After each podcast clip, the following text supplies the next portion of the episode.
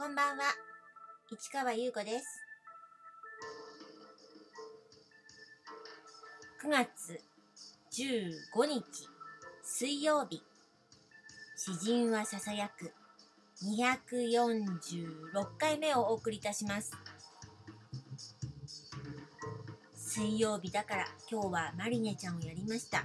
メルマガね。それから詩の朗読チャンネルにマリネの朗読もあのアップしました。そしてですね、例の、まあこの詩人はささやくですが、えー、ノートと、それから、Spotify っていうとこですね。えー、そこでね、あのー聞けるように今一生懸命やってるんですけど、かなり試行錯誤なんですよね。でもまあ、地道に頑張りたいと思います。えー過去の、あの収録したものをアップしてる感じです。今後はそちらの方から、えー、詩人はささやく聞いていただくことになるんですけど、とりあえず今月いっぱいは、この、えーヒマラヤというところで、えー皆さんにお届けしているという感じです。というところでね、昨日演劇の話をしましたけど、まあ一番最初に詩人はささやくのところで、まあなぜ書くのかとか、あの演劇をやってた時の話とかいろいろ話したと思うんですけどこの時8ミリの上映会8ミリフィルムの映画の上映会をやっていた時にあの見に来てくれたアコーディオン弾きの女性があの片付けを手伝ってくれて他の方もねあのいろいろ手伝ってくれたんですけど、まあ、その方が、まあ、アコーディオン弾きということで、まあ、ちゃんと聞いたことはなかったんですけれども、まあ、アコーディオンっていうのは面白いなって常々思ってて、まあ、その彼女も割となんかほのぼのした感じの人なのでちょっと面白いなと思ってて。だけどあんまり知り合いではあったんですけどあまりそんなにお話をしたことはなくてプライベートなことも全然知らなくて仕事の内容もよく知らなかったんですけど。でもまあ私の作品を気に入ってくれてであのーあの昨日なんか白石和子みたいとか言ってたんですよ。白石佳代子。女優さんの方ですかね。そっちの人のことを言ったんですかね。ちょっと私も記憶が曖昧で何だったんだろうと思うんですけど結局のところあのーシュートシネマ企画の方の8ミリの自主映画のチームなんですけどそこの前島監督の作品に出た「リサーチ」という作品なんですけどこれ結構怖い作品なんです。まあホラーですので。で私がおっかないことをするんですよ。でかなり危機迫る感じ。といえば自主映画なんだけど結構気合入ってやったんですけどこれ当時作られた当時も公開っていうかあの上映会やった時に恐れられたんですけど本人はねただ真面目にひたすらやってるんですがかなりおっかなかったみたいなんで多分その辺のところでまあそういうことなんか発言があったのかなとかちょっとよくわかんないんですけどまあとにかくなんかあのなんとなくそういうことが引っかかってたのかなんだかわからないけどまあそんななんかそういえばあの人はアコーディオン弾くんだなとかなんかそんなのがないまでになったのとあとあと自分のあの映画のを見て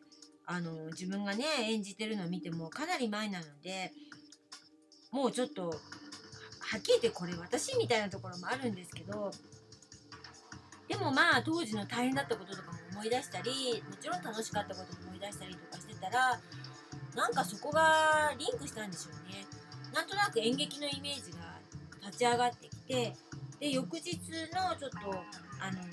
私ちょっとスタジオを借りたりとかして練習してるんですけどでその時になんかこう自分の体を動かしながらなんかセリフがいろいろ出てくるんですよ。でそれが止まらない感じででももちろん書き留めることはなくてああこんなのやりたいんだけどなーなんて思ってて。で翌月23週間後ぐらいにたまたまなんですけど私ちょっと用事で出かけるとこがあったんですでそこがたまたまそのアコーディオン弾きの彼女の家の近くだったんですよ。で会えるかなって言ったら空いてるから会おうみたいな感じででまあ私はちょっと用事だけ済ませて彼女と話したんですけどまあえー、とカフェに寄ってそれからご飯食べようって言って、えーご飯食べたんですけどその時になんかいろんな彼女がどんなことをやってきたかとかどういうことやりたかったかとか聞いたんですね。でまあもちろんね雑談もいっぱいしたんですけどでなんだかわかんないんだけど、まあ、とりあえず私こういうこと考えてんだけど一緒に演劇やんないみたいなこと言ったんです。そしたら彼女が一瞬うって黙ってでそれがカフェで話した時でまあご飯食べようってことになってでまたはまた彼女の方からご飯食べながらさっき話したけどってことになってでまあ本を読んでみたらやる。でも読んでみてじゃないと分かんないって言ったのかな。ということであそうなんだって私は思って翌日あのバーッと書いてでそれは下書きしたんです。あ下書きっていうかあの鉛筆でバーって書いてノートに。でバーッとパソコンにあの書き起こしてというかでそれで彼女にのメールアドレスアドレスをあののところに送ったんです。で彼女驚きますよね。翌日ですから。でもう書いたの？書きました。断れないですよね。そこそこは私もねもうガッツでやったんです。それで彼女が参加することになってそれであの